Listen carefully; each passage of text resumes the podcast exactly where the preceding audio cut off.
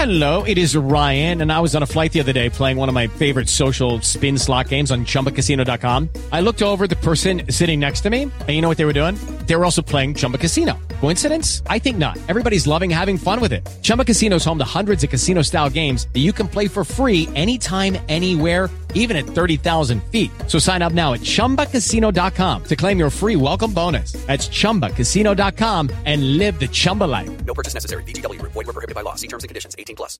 Stop right there! You want to know right now! Before you go any further, this is Wanda. Vision. That's right. The world outside your window may not be great, but here on Bush Recaps, everything is wonderful. It's another episode of Everything is Super, recapping WandaVision, episode three. I'm Josh Wigler.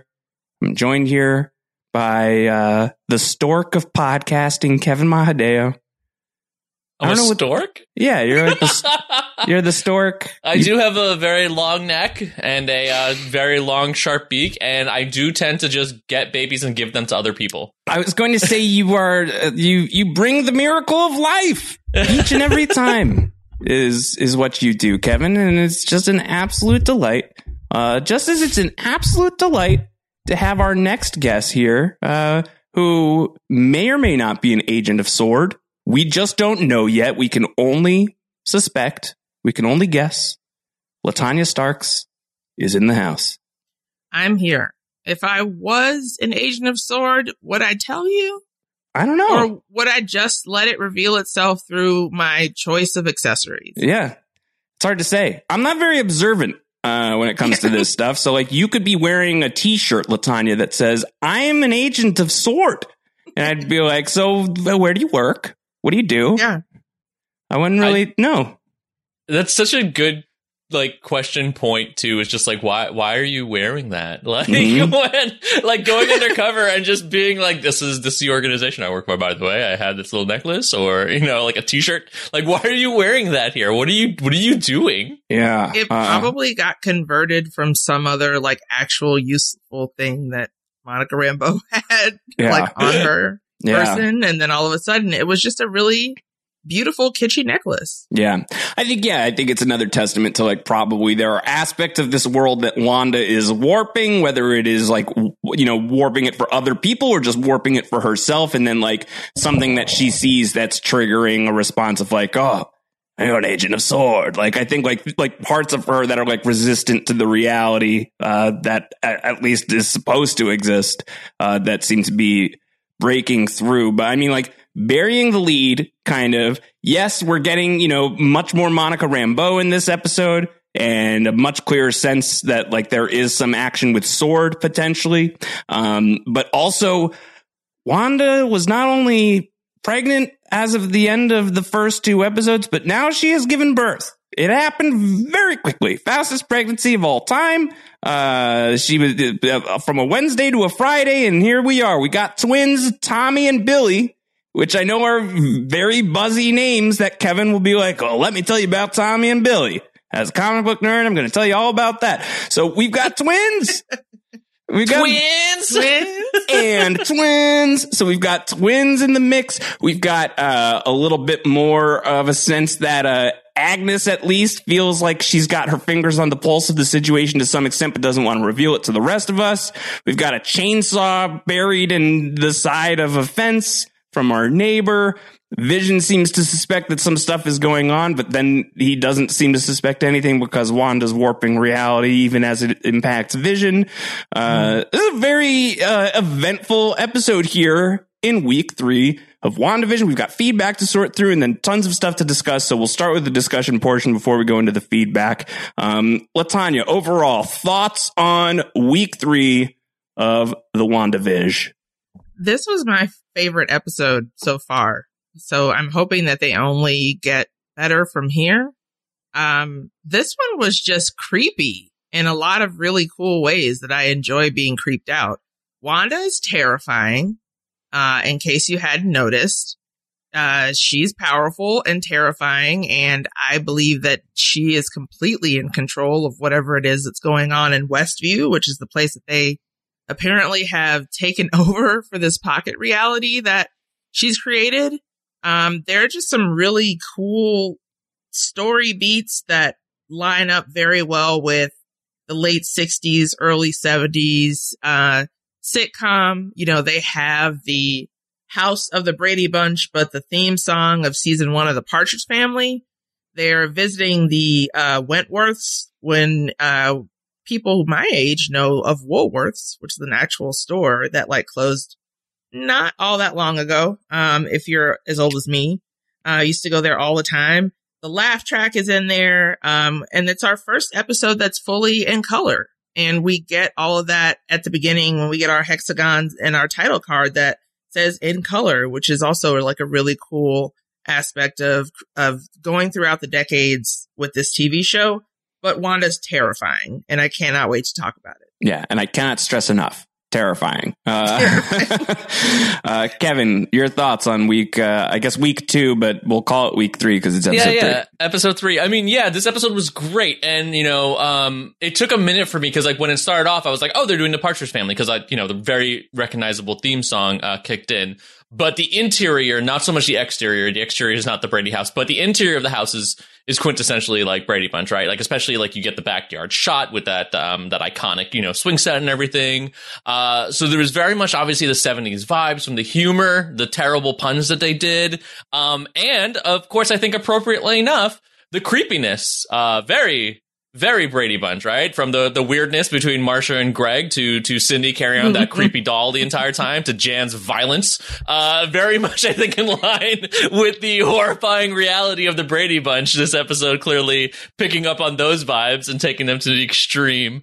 Um, but yeah, this was a lot of fun. The, Did the- Brady Bunch play that stuff for horror, Kevin? Or yeah, no, they played it. They played all of it for laughs. Is but it's that, funny. is that why the um the Brady Bunch movies from the '90s hit so well? Because like they're leaning into that stuff and being like, yeah, the Brady Bunch tropes are very Yes. very weird and strange if you t- if you stop and take a moment to really examine them. For sure, and Yeah. I think those the the first one especially. The second one I barely remember, but the Second first one is the one the- with um oh Rob god Lowe? Or is Rob no, Lowe the first one? No, ah man, Tim something Tim Matheson. Yeah, Tim Matheson. I think is the is the actor who plays uh, uh, Carol Brady's ex husband come back. Uh, I like a very Brady sequel. I think that one's good. That's the one with George Glass. Uh, it's it's fine, but I think like it, it's it's it's still likable, right? Like it's the same way the for me that I really like the the Scooby Doo movies. Um, uh, I, I really love because they leaned into a lot of the the wacky craziness, and also who they made the bad guy in the first movie was Chef's Kiss genius. Yeah. Um. So yeah, there. I think there's a lot here where it's leaning into the tropes, but obviously there's there's a horror element to it. There's like a a weird creepiness going on. I think we're getting more and more, as mentioned, this um uh sort of confirmation that that Wanda is behind a lot of this, and she is she is well aware. Um. This is something um we at the Horizon talked about uh, the week previously, and we can delve a little bit more into that. But in terms of like the, the sitcomness, right? Like I think they they do such a good job of taking that that spot on um uh homaging from like I said the the humor to the style to to to to mannerisms and then like giving it their own twist. Like even though there's so much laughter, there's so much silliness, there's still always this like weird twist to it. This this WandaVision-y um spin to to what's happening despite the laugh track playing in the background. Yeah. Hey guys, um, my question overall is sort of just uh, what's happening? Like on WandaVision, what's happening on this show? What is happening in the world of WandaVision? Because it's it's so and it's cur- a curiosity, Latanya. Kevin- there's, there's a lot happening. Uh, what what is it? It's difficult to say. We've got, you know, a very um interesting few uh moments visually in here, as well as some like conversations going on between Agatha um sorry, Agnes. Just leaning in, you're like, I I'm confirming it for canon's sake right now. It's Yeah. Agatha. Nope, nope, I meant Agnes and Herb. Uh, just trying to have a conversation, you know, uh, to keep Herb, I guess, from further damaging that uh facing wall. But yeah, there's a couple really weird moments that happen. There's like a full time stop and warp when uh Vision starts to realize that things aren't really happening the way that they should be happening. Um, there's Agnes straight up saying "stop it" to her bef- before he says what seems like he's gonna he's gonna say we're trapped here. And then you know, there's a lot of stuff that happens during this very brief pregnancy that demonstrates that this world is probably inhabited by and completely at the whim of everything that the Scarlet Witch is feeling. Right. Um, but there's also the, you know, Kevin, by the end of the episode with Monica like bursting out of the bubble, like shit's happening in like a, in like a brick and mortar sense. Like it's not just an existential crisis, which is kind of where I was at last week. Uh, that like shit's real in whatever is underneath the like this is some under the dome shit uh, Yeah. i don't know did you read the luna brothers girls i think Yes. had like a similar premise where like the town is cloaked in a bubble like that's what's going we're, we're in bubble world to a certain degree Yeah, I mean, there's a lot some of like, truman show vibes I think a lot of people also theorize like, is this all in Wanda's head? Like, what where, what is what is exactly is happening? i think the And ending sort of takes me out of that to to a degree that like it can't all be in No, Wanda's it, head. I, I don't think it is right. And I, I think it's a warped reality she's it created. she's because of her head Right, and I think that's that's exactly it. I think you know, uh, I first of all, I love the transition they did where we, we see it move into widescreen yes uh, as as we shift into the real world. I thought that was really cool. But yeah, I think we have the show has given us few a few answers, very very loose. Right, we we have a how, which is most likely uh, Wanda. Her and her powers to warp reality. So we have a how. We have a where, which is Westview, but that's about it. Like the who, the what, the why, uh, none of that is, is what we're getting, um, thus far. This is still a mystery. It seems that, you know, from, from the implication here that, um, um, Agnes and Herb, that they, they seem like they are more aware than we originally assumed. I think for, for a couple of us about what's going on, and at least to, to an extent. Um, we have a little more confirmation that Wanda herself is aware, but we don't know a lot at all. We don't know what is happening exactly, and we don't know why. And I think this is probably my one criticism about the show, and it's not even the show itself. Uh, this is getting into format. Um, oh I here think- it is Yeah, here it is i can smell it you can smell it because I think that we're in a different age of television, and I think for something like The Mandalorian, for more episodic TV series, uh, you can do weeklies again, right? Like I think it makes sense where the plot isn't propelled forward every episode, where you're not laid in, in a mystery setting, where you're not trying to like uncover stuff. I think it works. I really think this show, unfortunately, um, should have been uh, dropped at once. interesting Um, and I think because we are in an age where getting information is faster and like you can say all you want about like oh well that's not good. People have changed. It's uh, it's just as much as like old school people want to be like yeah but old school tv our brains are different. Like the way we consume media is different. Literally this is my job.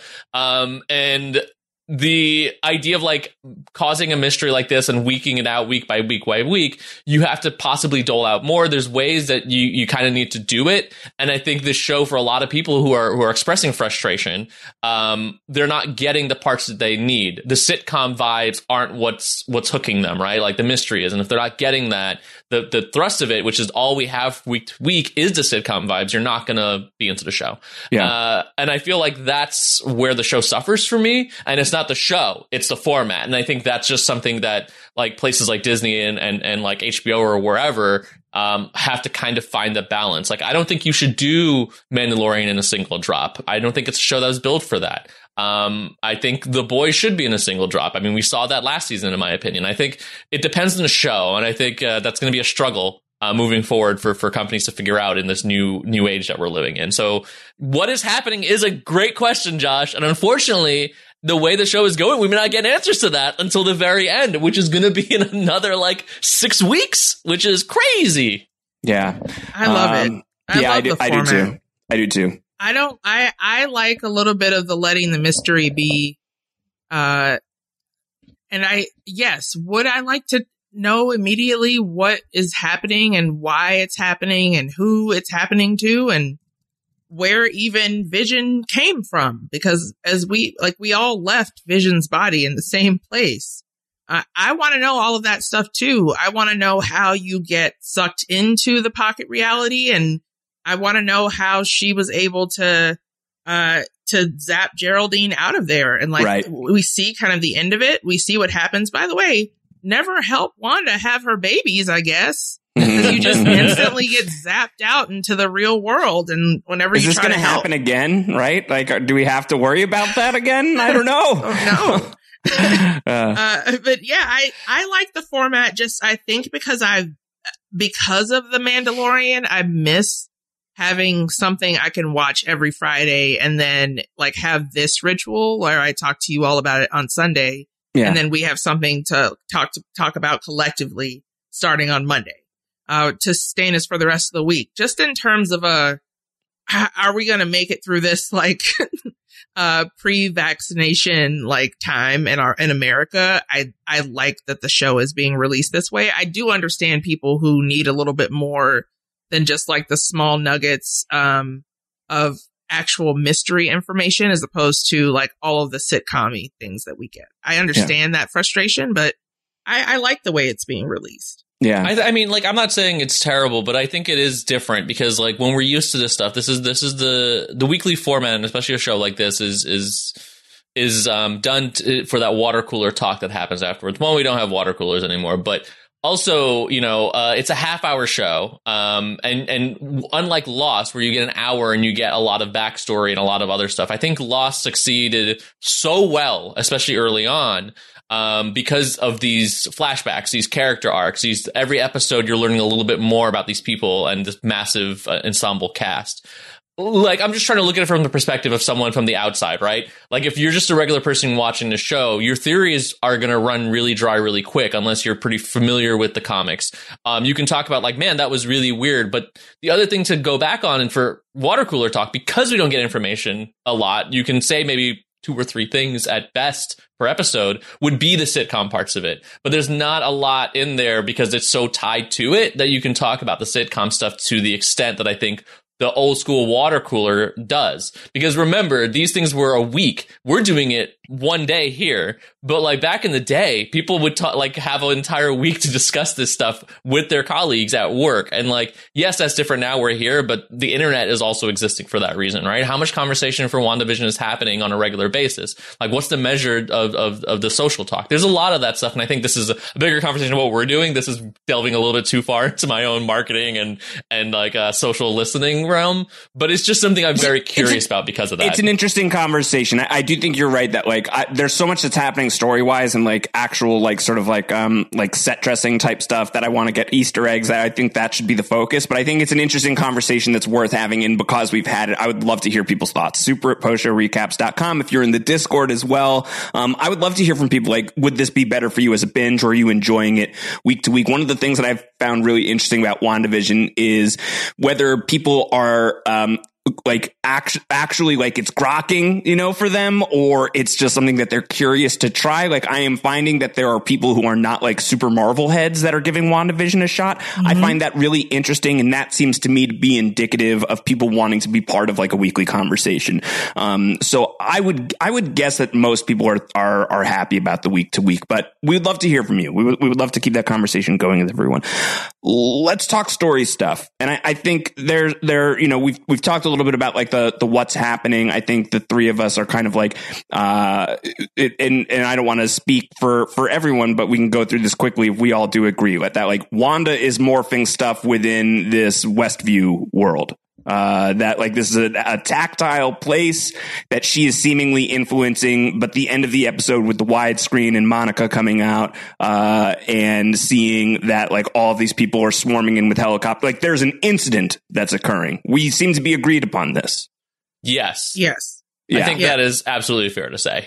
Um, Wanda's the incident. So Wanda's the incident. We don't know exactly what that means. So what that's going to bear out to be, I think that that could be fun to get into, especially when we get the feedback stuff. But we gotta talk about Billy and Tommy. Yes, we do. So let's talk. so let's talk about Billy and Tommy. Uh, and and Kevin, uh, provide us with that comic book context. And if there are people who don't want to know the comic book context, uh, I would say that this is probably just generally a dangerous podcast to be listening to. Uh, so you know, just like to be very cards up about that. Um, but yeah, we're gonna get into some comic book spoilers here for sure. All right, so last chance to back away if you're uh, don't want to hear this stuff. But here we go. So the moment Wanda became pregnant at the end of the previous uh, episode, I think comic book fans got really pumped because uh, in the comics, uh, one, an impetus for Wanda's eventual mental breakdown and um, uh, destruction of reality uh, in Avengers Disassemble was the fact that she had children, but she didn't have children because children couldn't exist because Vision's a robot. So there was a lot of stuff there going on, and that revelation sort of like broke her. But um, because of her abilities to warp reality, she actually did in fact bring two twins into existence that were her kids. And in the comics, those kids are in fact named Tommy and Billy. Um, it's so when they had that argument, especially where it's just like, should we name it Tommy or Billy? And I was like, both, both, because it's going to be two of them. Uh, yeah. I was really pumped about that. Um, so Tommy and Billy are um, uh, teenagers with uh, superpowers, and they join and are really introduced into Young Avengers. Uh, the Young Avengers is a team that exactly what it sounds like. They are uh, teenagers who are also like Avengers of their own uh, of their own ilk. This is where a lot of people have been theorizing about seeing a Young Avengers in the comics. Um, Scott Lang's daughter Cassie is a member of the Young Avengers, um, as are Billy and Tommy, who are codenamed uh, Speed and Wiccan, which I'll get to in a second. And um, the Hulkling uh, is, is another character. Tommy and Hulkling are um, an openly uh, in an openly gay relationship. I believe Tommy is Wiccan. I hope I'm not messing that up. Some come at me. Um, but the Young Avengers, that's where they were introduced. And then it was later revealed because people theorized that Speed, who has super speed, and Tommy, who has magic powers, uh, were clearly the children of Scarlet Witch. Uh, and this was later confirmed. So it was really exciting to see this. So Wiccan is Wiccan is Billy in. and Tommy is uh, Speed. I messed it up. I That's messed it all That's up. all right. I just double checked it. Yeah, thanks. Um, yep. so this was this was really cool to see happening. And for me, I think there was an interesting thing here that you could really read into possibly knowing the comics, right? This idea of like this accelerated birth and all the weird stuff happening around Scarlet Witch. Like we attributed the, the, the accelerated birth and it could still be to something else happening. We, we, the, the, the, the butterflies hap- appearing, the spinning stuff as she's giving birth, we attributed to her own emotions at, at uh, going out of, uh, being affected, her powers being affected by her emotions. But what if knowing what we know, if you have a character who's super speed and they are born with these powers, unlike in the comics, accelerated birth makes sense, right? You, you, everything's happening super speed. Well, one of those kids is, is, super fast. Yeah. Exactly. So he's just accelerating it. And then the weird magic, Wanda was like, how am I, what's happening? Am I doing this? Maybe she's not. Maybe it is in fact Billy who's doing that as a baby, affecting the, the, the environment around them as, as that's happening. So I think that's really interesting because that that can lend its way into um, a possible confirmation that these two kids are going to be who we think they're going to be. Um, I'm also really curious about what comes next, right? Like you look at um you look at sitcoms of the time and kids grow up re- either really fast or not at all. So I wonder if we're going to get a hmm. situation where by next episode are there going to be toddlers who are talking? By the end of the series, are there going to be teenagers? Um, that's really interesting. They're already six months old and that's a joke because whenever a baby is born on TV and they're just like, it's my baby, I'm like, that is a six month old baby. That is not a newborn. they never show actual newborns on TV because actual newborns look alien. So they always are just like, get a six month old, get a little bit older so it looks like an actual baby, which there I always were, find very interesting. There amusing. were some other fantastic TV tropes uh, that oh, they yes. straight up use. and some of them are real life things that actually happen. So the thing about the fruit trying to keep track of, you know, how big a fetus is based on the fruit is an actual thing that doctors still use today because they think that women are idiots. um, or, uh, it's either, either that or it's just a really good marker. Um, the doctor being Dr. Nielsen, even there's a different, though there's a different spelling, uh, is very close, uh, to, in my mind, the Nielsen rating system, uh, which was invented in 1947 for radio programs uh, when it was first released, but then moved into TV in 1950. And still to this day is kind of one of the primary sources for audience television in, uh, information in the United States.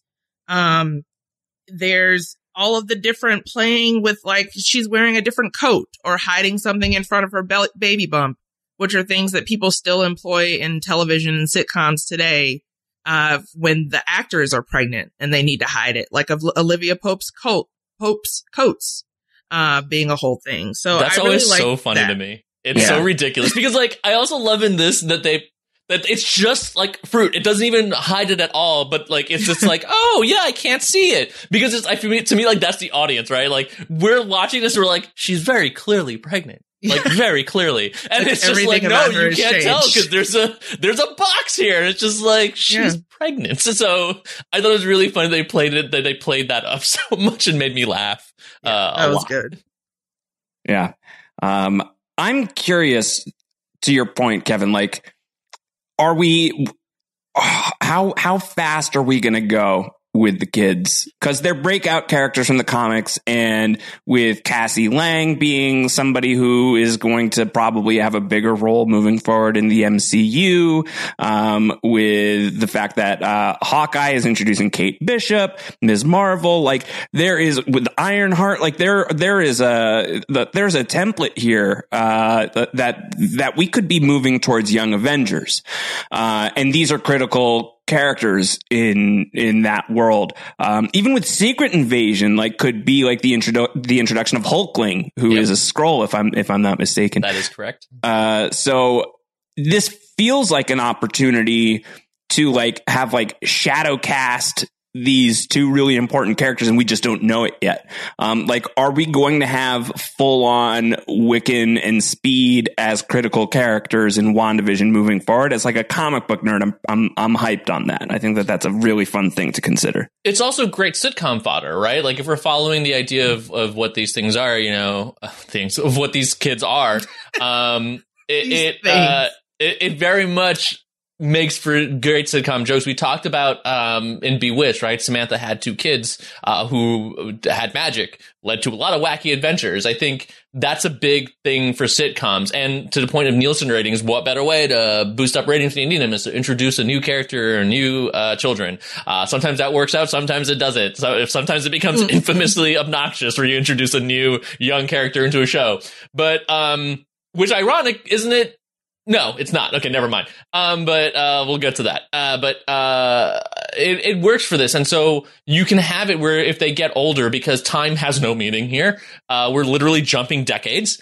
Um, and these kids are going to be can be toddlers the next time we see them. And if you have like a, s- like a magical kid and a kid with super speed, like think of the wacky shenanigans that can happen, especially as we head into more modern TV, right? Like where you're allowed to do a little more like crazier stuff. It could it could really lend itself to some really um, perfectly tropey uh, sitcom fodder. Yeah. Yeah. Uh, Isn't it also better for these these people to grow up and be put into kind of both sitcom fodder and then ultimately like Young Avengers as opposed to the alternative of what happens to these kids in the comics? I mean, what happens? So what happens to them? Uh, yeah. What? Well, what- in, in the comics, um, when they're when they're babies, they basically get erased from existence because Oh! it's yeah. um, when when they're babies, uh, and then House of M happens, right? Yeah. That's when Scarlet Witch like has her has her issues, and then she brings them back in House of M, and it's like you've literally warped the entire world around yourself right now. And then uh, afterwards, she disappears, and then Wiccan and Speed come into existence, and there's a lot of questions about how they exist and why. Um, so there's a lot of things that, that come from that. And also, I think it, it'd be better because I don't know, sitcoms are so weird because they would introduce kids. I mean, Lucy and, and Ricky are a great example because they had they had a kid who then for most of the time would just be like, oh, uh, in the other room. Like the kid was never on screen enough, right? Unless there had to be a moment like they'd show up at the beginning and just remind you, like, right, this kid exists, and then they'd wander away, or the baby's um, Wanda uh, away. would come away. Yeah, Wanda away. Uh, Um, and I really think in, in, in a lot of older sitcoms that was the case. But if you look into like, especially, I mean, not, not even, you know, older, because obviously you have Leave It to Beaver, but I think modern sitcoms obviously. have like so, are so family and kid focused. And I think that's going to lead us into discussion at the end when we start predicting what's going to come next. That, um, having younger children present, like in active roles, uh, is not unheard of to the extent that, that, that we have them today. Yeah. Oh God, I'm just nervous about it. I'm really excited about it. Can we also talk about the fact that the stork was so terrifying? like the stork, like the, I mean, like So like the laugh track this episode was really unsettling for me. Yes. Uh, like more so than it's been. Like the laugh track, I think combined with the color is like we're, you know, you're getting this sense of a sort of like inching closer to reality and inching closer to discovery was, uh, an unsettling combination. And then to throw a freaking stork in it. That was just like Lynch walking its way, like David Lynch walking its way through the thing. Very Twin Peaksy. And then Uh, ending up right in the exact position, which is also very sitcom-y. Just So, uh, gosh, I'm not gonna, I'm not gonna credit this. I think it was Alex Zalben at Decider who, uh, uh, earwormed me and therefore I must earworm you with Tony Stork, doot, doot, doot, doot, doot, Oh doot, no. which I thought, was- which I thought was hysterical. Uh, no. so is that Tony Stork? Uh, I think for now we can canonize that. Um, so, what a name. uh, yeah, so I'm I think curious. it kind of has to be now. Yeah, I'm-. I'm curious as to where where they're going to go with all of that. Um, so so that's that's one piece of all of this. Another piece of all of this is that Vision is catching on. Even though Wanda is like trying to prevent him from catching on. Uh, and like last week we had like the beekeeper scene where things were like literally rewound. And this week it's played like a glitch. It's like it's it's, it's played like a DVD skip almost. It's so cool. so Yep. cool. Really unsettling. Uh probably i don't know. You know me. I'm hyperbolic. I was gonna say that's my favorite moment of wandavision so far. Uh, but it was it was great. It was great. I loved it. I loved it. I thought it was wonderful. Uh wonderful. And it was so creepy. And then for vision to be then going outside and just watching uh the conversation between agnes and what's the name of uh their neighbor again? Did you Herb. say herb. herb? Yeah to watch agnes and herb talking and like agnes like talking to herb in a way that I think you could you could read it a couple of ways, right? Like either like they are confidants and they both know what's going on, or if Agnes is a witch, which is one of the things that we're speculating on, is she like doing some witchcraft with him, like trying to like draw out information from him, and then like he's going to go back and being like snapped into sort of like this strange reality he's in. But like the the juxtaposition, Latanya, of him with the with the chainsaw and the laugh track earlier in the Oh my episode, gosh, yeah. so creepy. So this show I is, is both funny and creepy as hell. What's Yeah. what's going on with the Agnes stuff for you? So part of me in this ep- well, first of all, Kathryn Hahn in that cute little dress at the end. Yeah, Everybody looks great in 70s garb. Like everyone should just this should just be the time period we hang out in for a minute. yeah, You know? Just like more afros or like stick straight hair, those like little like mini dresses. Absolutely A1. Let's keep it going. Uh, but also it, I got a little bit of fear coming off of Agnes in this episode. It, in, uh, you know, the 50s, 60s iterations of the character, she was always like, oh, this will be done in a dash. Like everything's fine. right, And now right. she's just like, oh, for the love of God, stop talking. yeah, Uh, there's, there's just way too many, there, there are too many like, um, just little unsettling things. There's the fact that the, you know, Dr. Nielsen and his wife, who's got a new two piece, they're supposed to be able to go off to vacation, right? And at the very end, we hear him saying, like, the, these small towns, there's just really no escape. you can't really leave. Yeah, Yeah. Um, there's, uh, you know, Agnes stopping Herb right before he's about to say whatever it is he's going to say. But the look on her face is one of desperation and fear, not so much of maybe you're going to let my secret loose as is like you're going to let Wanda loose on all of us. And we Right. don't know what the repercussions of that will be. Um, you know, and then the moment that we get when Wanda seemingly remembers once she's gone through childbirth, which happens, of course, behind the couch because you have to sanitize everything. Um, that she was a twin and she starts to get more melancholy about Pietro and her accent comes back a little bit. Finally, uh, a reference second. to Quicksilver. yeah. Right. Um, and then we get a reference to Ultron. Yo, I'm telling you, we're getting James Spader before this whole thing's done. I'm, I promise, it's happening. There's no way. The fact that they name checked Ultron on on the show, it's like ah, Marvel Cinematic Universe. I Yeah. see you haven't forgotten about Ultron. It's, Uh, it has, I feel like it has to happen. We're get we're gonna like I would a, love it. like like a toaster is going to talk to her, and it's going to talk to her with the voice of James Spader. Like a microwave is going to speak to her. This is I going to mean, happen. That's that's the that's the parts that I'm looking forward to. Right, we haven't really gotten that that stuff yet, and I really uh, am hoping and and you know, really want to see that. I, w- I want to hear the James Spader. I would love beyond the reference, as I mentioned, I would love Quicksilver to actually show up. Um, but we don't know what we're going to be getting for a lot of that stuff. Uh, and you know, uh, I don't want to cut Latanya off if if if if, if you wanted to uh, keep talking about that, but uh, yeah, Yeah, no, I was just, there's some possible caster casting spoilery stuff out there about whether or not we'll get. the I don't want to know. I don't want to know. I don't want to know. discuss. Yeah, I don't want to know.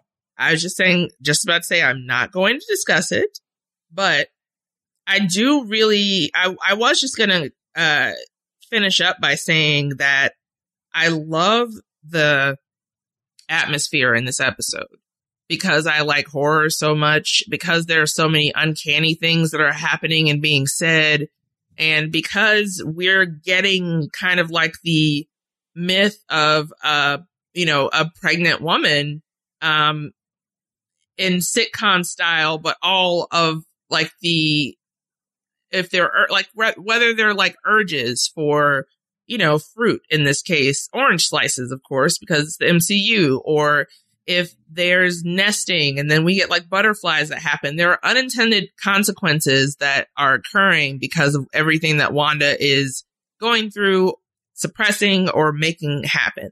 And Yeah. we don't really know how that has had an effect on these people in the community. If they were, if this was, if Westview was just a place that, you know, in New Jersey, all kinds of things happen in Jersey, as we know. Um, if it was just a place in New Jersey and all of these people got sucked into this reality with her and they're just trying to not anger her, or if it's, if all of these people are just collective figments of Wanda's imagination and what Agnes is trying to do is to keep herself from being blinked out of existence. We don't know. Yeah, There's yeah, this episode especially, um, you know, be- from when before the glitch happened, the expression Wanda was given was very creepy. Uh, when when Vision started asking too many questions, we've seen it happen before when people ask too many questions. But the moment I think when when Agnes and her were talking, and the fear I think in both of them, um, I think hit a number of things. One, I think it implies to some extent like maybe this isn't you know the like we were like who are these people and how are they involved like maybe they are just people and and they are stuck in this world and they are aware that they are stuck in this world but they can't do anything about it um so much of this episode especially um about how they are talking about wanda how they are talking when wanda's not around and how wanda is acting uh, especially with uh geraldine slash monica um, reminds me a lot. And, before the podcast, Latanya and I both had written this down uh, because it is very you guys much talking without me. Yeah. Uh, No, it like very it. much is is reminiscent of the Twilight Zone episode, a very famous episode called "It's a Good Life." Um, I was trying to use references to comics before about like how Phoenix can do this, and there's all these other characters, but this is probably, I think, the perfect reference to the point. Like The Simpsons parodied it in Treehouse of Horror, but this episode is really famous about a young boy in a town who could just do whatever he wants. He's it's the one where he turns the guy into the Jack in the Box at one point. Um, this is a really, really well known episode, uh, and how the townspeople here are acting are very similar to how they were acting in that episode, where they are afraid and they can't talk about what's actually happening lest he overhear you, because if he does, he can do something. Like there's a lot in here that felt exactly like that. Everyone acted and faked smiled their way. But when they were alone, they you saw the fear, you saw the tension in all of them. I mean, at one point they talk about like, can we we have to try and kill this kid? And it became a mm-hmm. huge conversation, which is very reflective of what happens in the comics about what do we do about Wanda when the Avengers and the X Men are talking. So there's a lot in here that I think reflects on. And I think also the the reflection of that title it's a good life is so perfect because like this idea of like this is a good life but really underneath the surface there's horror uh i think works so well here Yeah, Yeah. and then we get that excellent. Uh, the song for the third episode is uh, "Daydream Believer" by the Monkees, mm-hmm which is a song that came out in 1968. The Monkees themselves, a band, pretty much just created to service a television show, uh, a sitcom. Uh, so that in and of itself is cool. But you get the very um, sunny soundtrack to just some turbulent images. And this is probably set in the early 70s, but this song is from 1968. Just a few of the things that occurred in 1968 January 30th uh, was the beginning of, um, I think, the United States occupation of Vietnam. Uh, we've got uh, November 22nd. We get the first interracial kiss ever on television that happens in uh, the star in Star Trek. Uh, Apollo 8 orbits the moon for the first time. October 16th, the athletes stand up uh, in Mexico City during the Olympics to protest, and of course, on April 4th, Martin Luther King is assassinated. So there's just a lot of really interesting history tied up in taking a sitcom, taking a piece of music and, uh, contrasting it with, you know, uh, something that's so bright and sunny with something as turbulent as 1968, which is when this song, uh, was put out and all the stylings and everything that we see during the episode could have happened just as easily as 19 in 1968 or in 1970. Uh, so I just thought that those were really good tie-ins as well. Cool. Yeah. Um, feedback time. You guys ready for some feedback? Oh yeah. Well, how about Feedback. this? How about we start with a little commercial break? Take a quick, quick, uh, quick commercial break. We'll be right back. We'll get into some feedback. Judy was boring. Hello. Then Judy discovered ChumbaCasino.com. It's my little escape. Now Judy's the life of the party. Oh, baby, Mama's bringing home the bacon. Whoa, take it easy, Judy. The Chumba life is for everybody. So go to ChumbaCasino.com and play over 100 casino style games. Join today and play for free for your chance to redeem some serious prizes. ChumbaCasino.com. No purchase necessary. Void where prohibited by law. 18 plus terms and conditions apply. See website for details. Step into the world of power, loyalty, and luck. I'm gonna make him an offer he can't refuse. With family, cannolis, and spins mean everything. now, you wanna get mixed up in the family business. Introducing The Godfather at ChumbaCasino.com. Test your luck in the shadowy world of The Godfather slot. Someday, I will call upon you to do a service for me. Play The Godfather now at ChumbaCasino.com. Welcome to the family. No purchase necessary. VGW Group. Void where prohibited by law. 18 plus. Terms and conditions apply. All right, we're back. It's time for some feedback. I'm surprised Uh, our commercial break wasn't about Hydra Soak. I know. Oh, what did you guys? What did you all think of the the Hydra Soak uh, commercial? By the way, Well, very, I mean, very obviously the Hydra reference was there, right? So that becomes another question. Uh, Baron von Strucker, obviously very closely associated, I think, with Hydra. So, um, beyond that though, like for our theories about is this death, I don't know who would be the dead character, uh, to reference here. Find the goddess within. The only goddess I think that comes straight to mind would be Hela in terms of dead people because she is the goddess of death. But I'm yeah. surprised you're happy to see me. I hope that they're not all dead. That would be bad. Yo, show up Cate Blanchett. Cate Blanchett on the Come on, WandaVision bingo Blanket. card. You can I'm, do it. I'm here for the cat blanket. Mm, I'm all in on that cat blanket. Um, all right, let's get into some feedback. This is from the great Professor Strunk who writes in and says, This episode seemingly made it clear that Wanda is in control of everything and that SWORD and the outside world are trying to reach her. But if that's the case, what mystery is left? If it ends up all being true that Wanda created an imaginary world to cope with her grief, that SWORD grew threatened by her doing so, and that SWORD thus attempted to intervene to prevent her from continuing to manipulate her reality, is that the totality of the mystery story arc? I hope not, because that's too predictable at this point. The MCU has to have something else up its sleeve here. Um, so I'll, let's take that in two parts. Do we think that that is the thrust of the mystery, or do we think that um, there is something else that's coming that's a curveball that none of us see coming? That's that's point A, and then point B would be if this is the thing, is it enough, or do you need more? Um, I don't know who wants to take that first. I certainly could provide an opinion, but I've been talking a lot. Have you? I feel yeah, like I don't I know. feel like you haven't. All right, feel how like about this? you should do it. Well, then let me let me do it. Uh, it would be enough for me. Um, I think that vibe and tone and feel and acting and like, uh, if, if it feels like it's, it's, it's a little predictable, I think that's, we're, we're leaning on how invested we are in this universe and how much thinking that we do about it to the point that we podcast and or listen to podcasts about it. Uh, that I think that we're really like ingrained to like pick up the stuff. And I don't think that there's a problem with predictability there. I think that that would be us like picking up the clues that are being dropped and assembling the pieces together and getting like, we're in the process of of building out the blueprint. Uh, like you know, this is like we're at IKEA. We're putting the thing together with all the instructions that like, how do you read this stuff? Uh, I don't know. That's some projection on my part. Uh, that I think if it's a predictable thing, like I'm not mad at that. I'm not mad at that. I think it works. I think it's fine. It's tone, vibe, acting, all of that stuff. As long as that's sublime, then I'm in. Uh, doesn't need predictability, but I am expecting to have some form of rug pulled out from under me as well.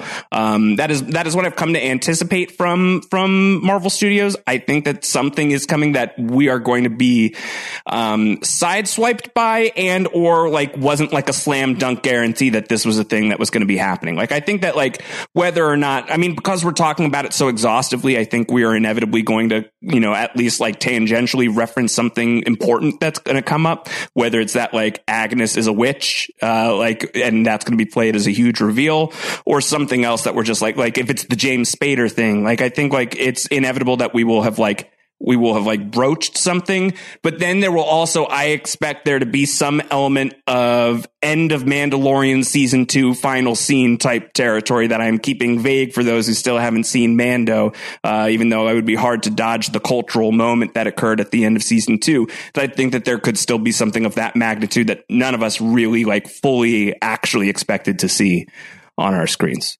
That's my Uh, take on the strunk feedback. Well, my first response to you, Josh, uh, per that is Yeah, I uh, did see you like have like a look on your face of like, I oh, did. Wigler, you said something. I'm like, damn it, now I'm self conscious because I can you see did Kevin. say something, uh, but Kevin's it's nothing judging bad me. because I have Ke- a question, and my question is: whatever happened to predictability? The milkman, the paperboy, the newsman on TV.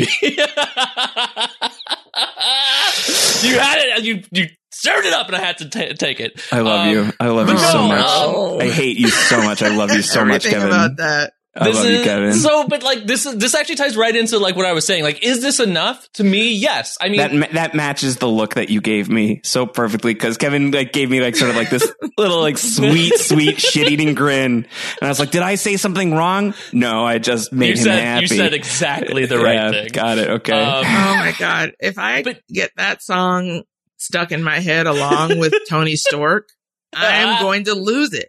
Yeah I'm quitting the Going to lose it. podcast yeah um, but I, I, I do think it's enough, and I think um, this is this is this is the rub. This is where we get uh, to circle back into what I was talking about in terms of what I always love talking about storytelling. Um, I, I think y y they are telling a story here, and you, me, a lot of the people on the Discord, a lot of us hard, hardcore comic book people and MCU fans, we're probably pulling this apart. We're tearing it apart piece by piece. We're seeing the clues and we're putting it together from the knowledge we know. The general public might not be able to do that. They don't know, so they don't know what, what the actual prediction is going to be. They're getting the clues about this is actually Wanda. Nothing is being done to her. And maybe that is the reveal at the end. Then it becomes two though, but that is a story element, right? Like once it's confirmed this is her, what happens when you, again, break someone who has this sort of power when you break the reality they've created for themselves. What is their response going to be? And how do you deal with it? How do you fight someone like this? How can you fight someone like this? I think there's a lot of questions there and a lot of fallout that can happen from uh, what they're being, uh, what they're laying out in this story. And I think they're telling the story in the right way, leading to a possible conclusion that maybe some of us have predicted. Does that mean they should change it? No, I, I think you don't necessarily need the curveball because then you can end up in, in as we've talked about, I think, uh, in other stuff, the Battlestar Galactica territory. You end up in situations where because the fandom figured it out, you want to change it. And I don't think that's the right call because then you break your story. Um, spoilers for Game of Thrones, blah, blah, blah. Um, book readers, book readers kind of knew, right? Like you read the books. yeah that's Uh, my you new read- favorite spoiler buffer Blah, noise Uh, blah, blah. just for that, just for that show. Um, Yeah. But if you read the books, like a lot of us, you know, a lot of people, even even from the show early on, picked up on clues because you know uh, George George George R. R. Martin did a really good job laying down the threads. That when the reveal happened about parentage, you're just like that makes a lot of sense, and I think curveballing it like would ruin the storytelling because a good storyteller lays down the pieces. Now, how does this come back to what I was saying? Because if you dropped it at once and you're able to consume the story from start to finish, it's not a weekly thing where you're predicting and you're pulling it apart. You don't have to have big curveballs because you're not weekly trying to lost your way through it and be like, what does the polar bear mean? What does this mean? What's the theory? You, if you theorize and theorize and theorize week after week, you expect something big. You expect something huge and twisty. But if you're just trying to tell a story from start to finish, they are doing that. So caught this is where you can end up in dangerous territory. This is where a weekly format, when a story isn't that, can be very problematic and it comes to the detriment of the story itself. Yeah. I don't know that it's necessarily a format problem so much as an expectation and engagement issue personally. Um, but that is again, a long conversation to, to be had at a, at a, A different at podcast. at a different point in time. Um, let's let's get into some more stuff. Uh, the great Brendan Fitzpatrick said big Truman Show energy to this episode. So if this is the big Truman Show, uh, who is the big Ed Harris behind the scenes? Is what Fitzy asks. Uh, is there someone who's like uh, eye in the sky, Latanya? Is there somebody who's got like the beret on and is like uh, pulling the curtains from behind the scenes? It's just Ed Harris. It right? is, right? For Yeah. every Josh would be so happy. I would. I love Ed Harris. Ed Harris is the best. it's always Ed Harris. Yeah. Uh, well, whomever it is that's sitting there and like r- watching this on a TV screen and taking Mhm. notes probably uh, has some man behind the curtain energy. Yeah, it's Or Dr. Claw, behind the curtain. right? Yeah. Dr. Ex- Claw. I'm expecting Dr. Claw from Inspector Gadget. Oh, Yeah. yeah. No. Uh, next time, Gadget. I'll get you, WandaVision. yeah. Next time, Wanda. Next time. Um, to this same point uh, from Brian F. Uh, Brian says, My mind changed on Agnes being anyone of particular control in this episode because she looked frightened. Um, Latanya, is your take that Agnes is, because I think you've, you've really been on the Agatha Harkness train, uh, that Mhm. she is, you know, this, uh, this character from the comics who's a witch in the comics. Um, are you, are you feeling like that thought is shaken at all by the events of this episode? Or are you still feeling pretty good about that? I still feel relatively good about it just because I really want Kathryn Hahn to be playing witch. Um, is a, a big part of it. But I mean, I think witches can get scared of other more powerful witches. uh, you know, it happens all of the time in my coven. So yeah, I think I don't actually have a coven, but that would be pretty cool. I was too scared to address it. I was going to let that go unchecked because it's like, if Latanya has a coven, I don't want to like engage that. I'm just going to let that lie. just gonna let that mystery yeah, be. just let that mystery be. Yeah. Yeah. Uh, I, it doesn't go away from me, for me, no. Um, I, I also have, in doing like a little looking back, seeing that if the Agatha Harkness thing is still, you know, uh, a relevant theory, then in the past, Agatha Harkness has kind of served as like a, a means of like helping, uh, witches to like get their witch on better, if that makes any sense. And also as like a nanny. So, I mean, who needs a nanny right now? The person who just had two twin, uh, twins in an Yeah. episode. Yeah. Um, so it could still be, it could still be happening, but you know, Agatha slash Agnes could still very much just have been afraid by everything that was happening with Wanda this episode. Um, the legendary Grace Leader writes in Grace says, I don't think it could be SWORD who's creating the bubble. Both the civilians being wary of Geraldine and all the trucks and guns being pointed at her when she's booted from the town makes me think that it's SWORD who's trying to figure out how to infiltrate whatever is going on. What do we what do we think about that, Kevin? That like is is SWORD like still kind of like in top secret mode? Is this like I don't know uh when like Jack Bauer runs up against the FBI or some shit like that? Like is there is there like a conflicting agency deal that we're we're moving into? I mean, I think there's a high possibility there where it's, you know, I think Wanda being the person responsible even for the bubble, I think is, is pretty is pretty spot on. And I think SWORD is trying to possibly figure out what's going on, but there's gonna be a lot of agencies trying to figure out what's going on. You know, big enough stuff happens.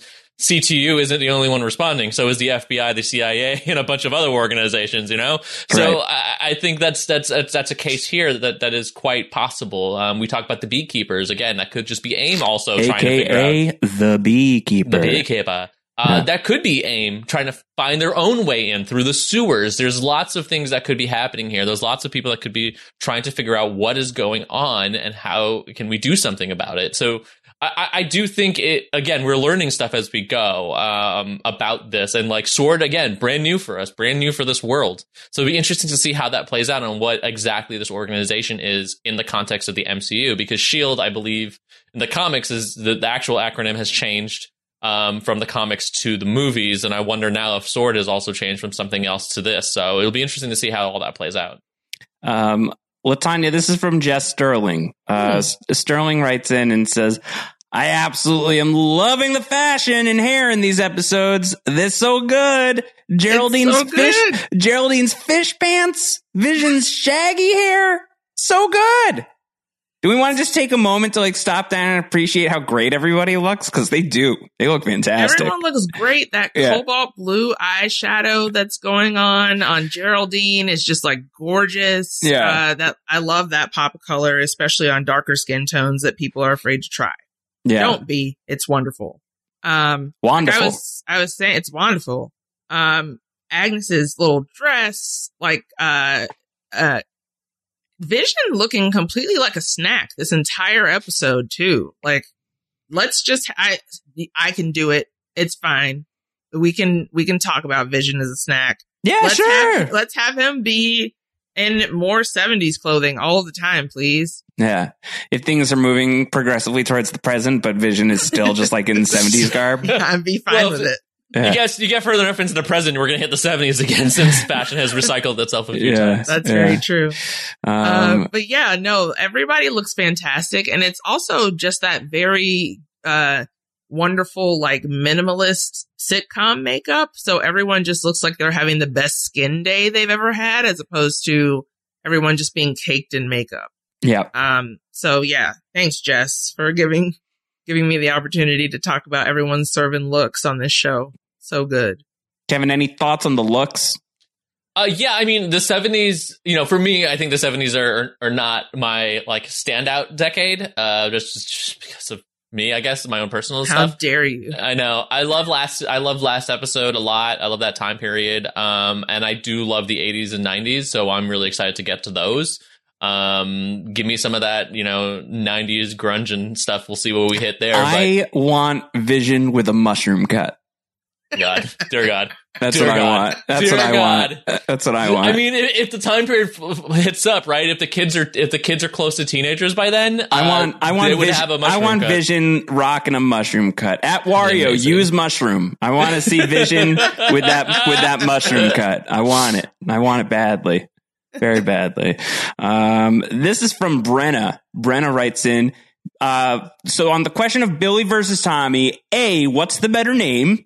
And B, who names their kids Billy and Tommy? Those are nicknames. Those are nicknames. yeah. What the fork? Yeah. Just skipping straight to so informal. Who, Oh. who? What's better, Billy or Tommy? What do you think?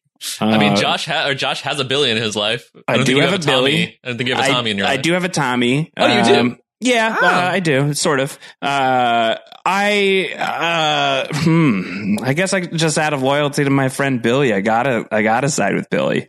Uh, no chance he's listening to this podcast. Uh, but just, you know, doesn't matter. Even if he's not listening, let me do the right thing. I support Billy. Yeah.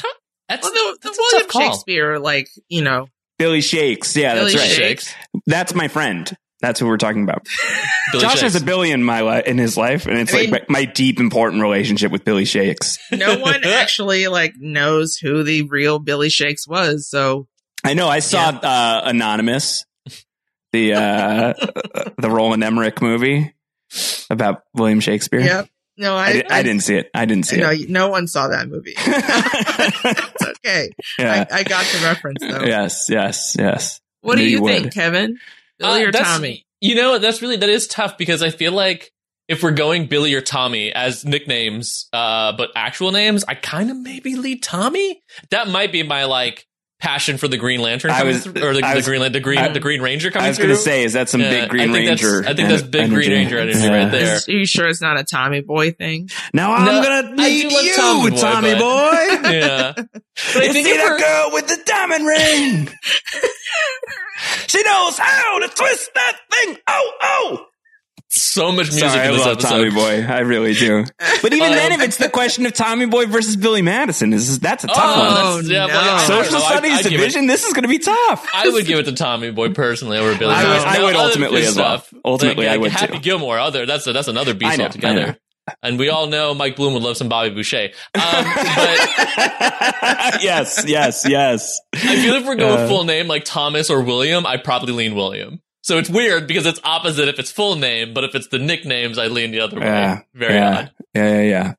Um, last uh, little bit of feedback. Uh, for, uh, how about this? Actually, uh, some questions on uh, this being the start of Phase Four. This is from Andrea. Andrea writes in and says, "Honestly, I'm so happy that this ended up being the start of Phase Four. It's such a deviation from our typical MCU and the superhero genre in general. I'm so here for it. I believe we're being introduced to our next Thanos." And it's someone who mm. in the comics has a relationship with Thanos. Andrew believes it's Mephisto, and that everyone is assuming he's the big bad of WandaVision because of Agnes, likely Agatha Harkness, but there's no way they use such an enormous Marvel villain in just a TV show, right? Andrea continues, I think like the way that Loki was the big bad in Avengers, but was working on Thanos' behalf, we have WandaVision's baddie working on behalf of Mephisto who will be weaving in and out of at least this entire phase. What do you think about that? Because Mephisto in the in the Marvel comics, Kevin is literally the devil. Mm-hmm. Uh, that's a that's a hard one for me to to, to know off the top of my head. I believe. I mean, no one's. The, I don't think anyone is ever the literal devil most of the It's time. But one I of think their it is the- manifestations of Satan. Yeah, it's one of the manifestations of the devil because there's also like, oh god, now I'm going to confuse Marvel and DC because I feel like there's like Lady Plays that exist. There's so many, and like there, there's like Satan's children. Um, so it's it, off the top of my head, it's hard to like know for sure was whether this is like this is the devil as we know him, or is this one of the many incarnations we've seen throughout like the various comics uh, that exist, even in the MCU or in the, in the Marvel comics. Um, but he he represents the devil as we know it. It's just I, I I don't think a lot of this this stuff also gets into the hard line of just like this is Satan as we see him in the Bible. Former former angel archangel of God. I guess don't think- though, how do you top Thanos, Latanya? The literal So- devil, Yeah, Satan.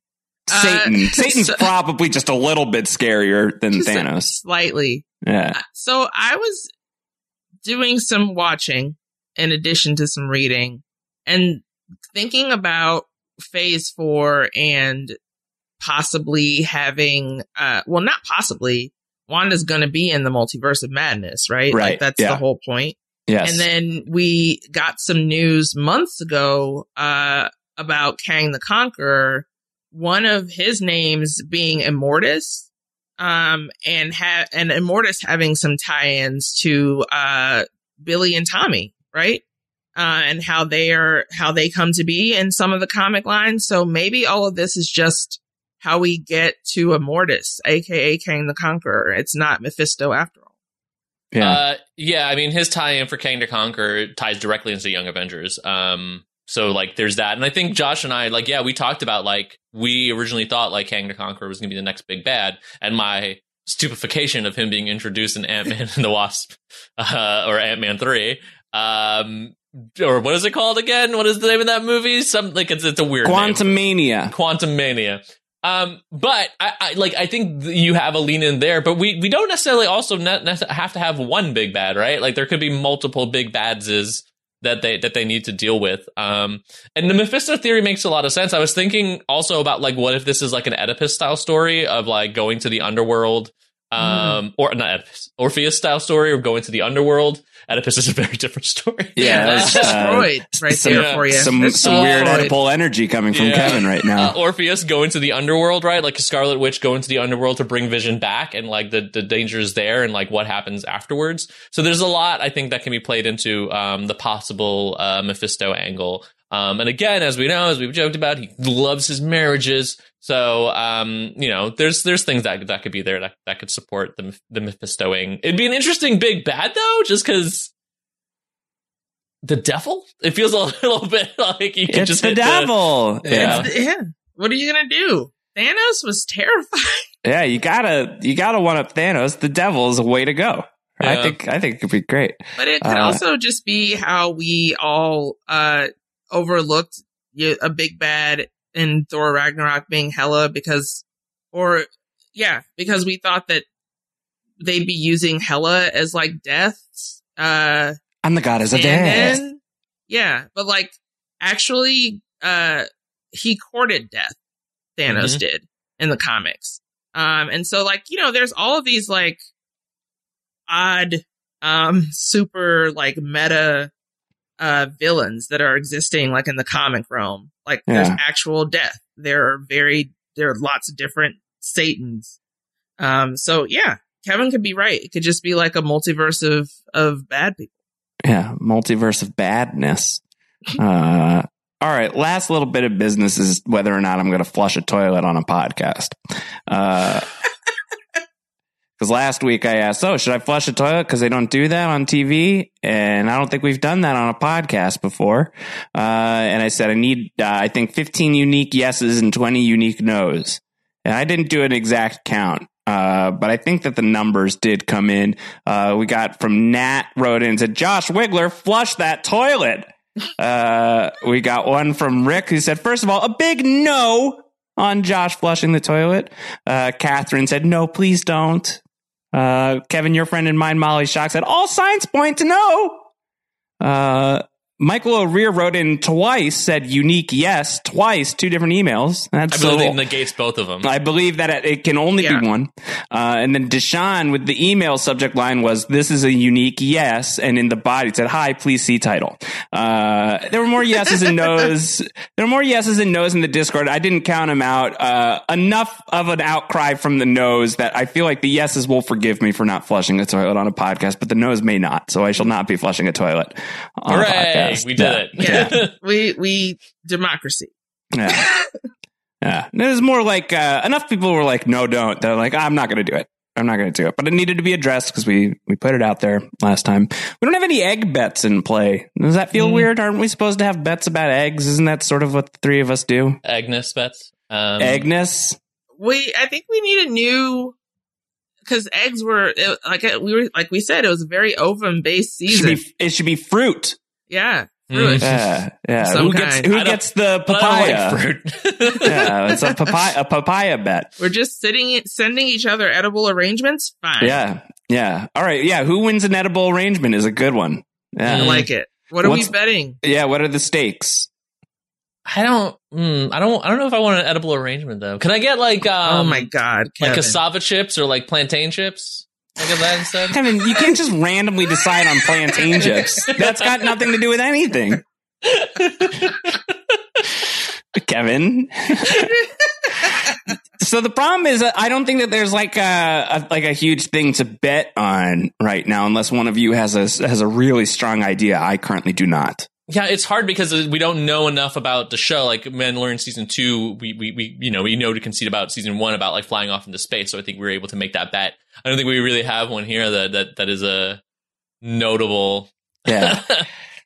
I bet Wanda shows up in Doctor Strange in the multiverse of madness. You know, like I Hardy, don't, har, har. Yeah, you know, like we, this is not easy. You can't really do it. We'll come so, up with something. Yeah, It's and if anyone has very early in the run. suggestions, suggestions, we're open to suggestions. Super at postshowrecaps.com. You can always write in. We love Yeah. to hear from you. Get us an edible arrangement. Yeah, and Kevin some plantain chips. Yes, please do. Um, Uh, do you guys have predictions for the next sounds show? like sounds like you do. I, I not predictions. I mean, I have I have hopes that that, that, that I, that Oh, let's hear what I about think the it might be. hopes. I love it when Um, Kevin hopes. Yeah, mm, um, Doesn't happen think- often enough. I think like title wise, the most obvious one, just because we're heading into the the eighties, although it is a late eighties show when it started and ran mostly in the nineties. But considering that they just had kids, I think Married with Children is a very obvious title to be playing with in, um, for something like this. However, I do think they're leaning more towards the the like family, like traditional family friendly ones. Um, Yeah, everyone hated each other in Married with Children. yeah, everyone like Roseanne and Married with Children is one where like people are more like the families were more not quintessentially uh, how we're used to, right? It's not Full House. So for an 80s show, if I had to guess, uh, the one that I would love, uh, and this is where some song might come in here, is, of course, that show me that smile again. Show, me, that, smile. Don't waste another minute. yeah, uh, growing pains would probably be my guess. I feel like you can see the intro of them, like, like especially if they're aging the children up, you could see the kids aging in the photos. So I think there's a there's a potential there for some growing pains uh, for the for the 80s show and the 80s approach. Yeah. But I don't want to think about Kirk Cameron, so I hope I we mean, don't. I don't- yeah, don't- nobody wants to think about Kirk Yeah, Cameron. Get him out of here. Get him out of here. Mike Seaver canceled. Um, yeah, I wonder. Latanya, you have any thoughts on like format stuff that we might be getting into? I am anticipating that we are going to get some flashbacks happening soon. Mhm. Now that we've actually seen what the real world looks like and how militarized it is in that one spot, uh, it's likely that we're going to start to get some of the story a little bit more filled in now that Monica is no longer in the pocket universe and back in the real world. Yeah. So I'm thinking we might get some flashbacks to try to figure out what in the what is happening. Yeah, I would like that. I think that would be nice. I would like a flashback would be fun. Um, like a format breaker, like something that's a little bit more MCU, like uh, Coca Cola Classic MCU. Maybe, Yeah. maybe. Or now that uh, we're you know, maybe New now that we're in widescreen, like we could we could go, we you know we could follow that widescreen down for a minute. Could be interesting, like just for the continuity. I feel like that's how they could shift in and out of the worlds, right? Yeah. Because like by the time the 80s happened, widescreen's not yet, not there yet. Um, Yeah, I think But that's it- interesting that like we talked about like is it just like every episode will be progressively a new decade until we're in the modern day, but if they have enough that they could like do interstitials that's like 3 episodes of like WandaVision style TV and then an interstitial that's now modern day and like now we're seeing like the stakes and is this like the Jimmy Woo stuff and uh is this where we get like Kat Dennings trying to science the shit out of what's going on? Like that could be fun. Uh I would like that. Because we're that could be progressing through the decades so quickly in terms of e- story and format. Yeah. So it, it seems like at some point they're going to have to stop to uh to give us an idea of what's going on. Yeah. and which is another all these characters mystery. It's another mystery that we don't know. Like why why why is it progressing this way, right? Like why why are we progressing in the decades of TV? Like it certainly is format for the show that's interesting, but like there has to be like a story reason because otherwise like what what is what is what is the what here? It would make What is the sense if if if if TV shows because I know that a lot of people who are learning English for the first time do it through television. So it would make sense if when Strucker was experimenting on these twins, their like outlet was TV throughout the Yes. years. Yeah. You know, Absolutely. I've, I've just- been I've been thinking similarly. That makes And sense. just using TV as a sense of growing up, right? Like a lot of us were raised on television practically. So Mhm. like maybe that is the case for, you know, they, they were orphaned. Um, Pietro and, and Wanda maybe would, you know, experienced a lot of TV growing up as a way of escaping the world around them. Yeah. The world outside your window. Not so great. You know? What are you gonna Oh, do? well done. you know? But I, I think that there is something that could it could make a lot of narrative sense within the universe for those for those characters. And it also in the same way that the show is sort of very meta, uh, it could be meta commentary on us too. You know, like people who are like this deep into the MCU. Many people uh, who are like in their twenties and stuff now are like raised on the MCU. Uh, so and then there's people who are who are raised on Nick at Night or raised on these old sitcoms and everything. So I, I think it, it would be really interesting to have that be sort of uh, uh, not just like this this love letter, but also like a commentary that exists within like the fabric of the story that Wanda was, uh, you know, you know, basically raised on television would would totally make some sense. Um, cool, I like that. Very fun. Uh, very fun time here on on the WandaVision podcast this week. I'll do a virtual high five with my friends. With my friends Kevin and Latanya, we're high fiving right now. Uh, we'll be back next week. We've got another podcast for you next week. I am sure of it. Kevin and Latanya were just on a long time to go talking the Phantom Menace duel of debates, uh, some hot takes on on Star Wars. It was really fun. Uh, super super fun. Yeah, it was a really great it was time. so much fun. One Yeah. of my friends was just like, "You just straight up chose violence." It was great. It was great. I'm glad you did. It was great. Yep. And I know the conversation continued in the Discord, the Post Show Recaps patron Discord. Really robust conversation the other day. Uh, so uh, incentive, right? The the Marvel Cinematic Universe channel is popping. The Everything is Super channel is popping right now. Star Wars is popping. Like all of these conversations are really big and deep on both like theme and story, cultural relevance. Just a lot going on with a really really great community. If that sounds like something you want to be a part of, strongly encourage you to consider consider signing up. Patreon.com slash post show recaps. We are having a blast with tons of patron content. Um, Kevin is at Kev Mahadeo. Latanya is at LK Starks. Are you guys working on anything you want to you want to plug at the moment? Just plug plugging away at life. Yeah, plugging away at life. I got I got nothing in my. I'm, I'm hoping to have some more stuff coming uh, in, in my in my actual creative stuff. Look at I feel Kevin like- hoping again. Uh, I'm trying. It's I'm twice trying. now, Latanya. It's a new. It's a new The year. It's a new dawn. It's a new day. the audacity, the garage band of that. Yeah. I feel like I made that joke once. I did. You I definitely know. did. I know. I know. That was the joke. This the anyway. Mm-hmm. Uh, Latanya, anything? Anything you want to say? I'm excited after this is over. I'm going to have a mango pop. Hey, nice. Heyo. Hell yeah. All right. Well, let's hurry up on out of here so you can get your mango. Uh, and I will probably have some sort of uh, item of fruit myself uh, because I'm suddenly in the mood. I don't know why. I, I- I'm not. I'm not going to eat fruit. Yeah, I know. You don't do that. Um, all right, folks. chips. We will be back next week with another edition of Everything is Super, Everything is Wonderful, talking about WandaVision. Until then, everyone, take care. Bye bye. Bye. Bye. Stop right there!